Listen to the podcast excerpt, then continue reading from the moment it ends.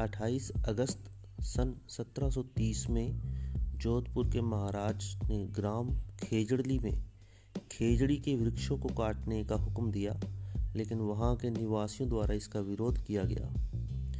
इसका नेतृत्व किया अमृता देवी ने। इन्होंने पेड़ काटने वालों को ललकारा और कहा, जो सिर साटे रूख रहे तो भी सस्तो जान यहाँ रूख से अभिप्राय है खेजड़ी वृक्ष।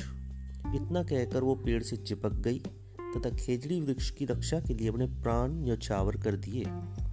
खेजड़ली बलिदान में कुल तीन व्यक्ति, जिनमें से दो सौ चौरानवे पुरुष तथा उनहत्तर स्त्रियाँ बलिदान हुए। इसलिए इक्कीस सितंबर को भारत में पर्यावरण दिवस के रूप में मनाया जाता है। खेजड़ली गाँव में उन अमर बिलदानियों का स्मारक बना हुआ है, जहाँ प्रतिवर्ष वृक्ष शहीद मेला लगता है।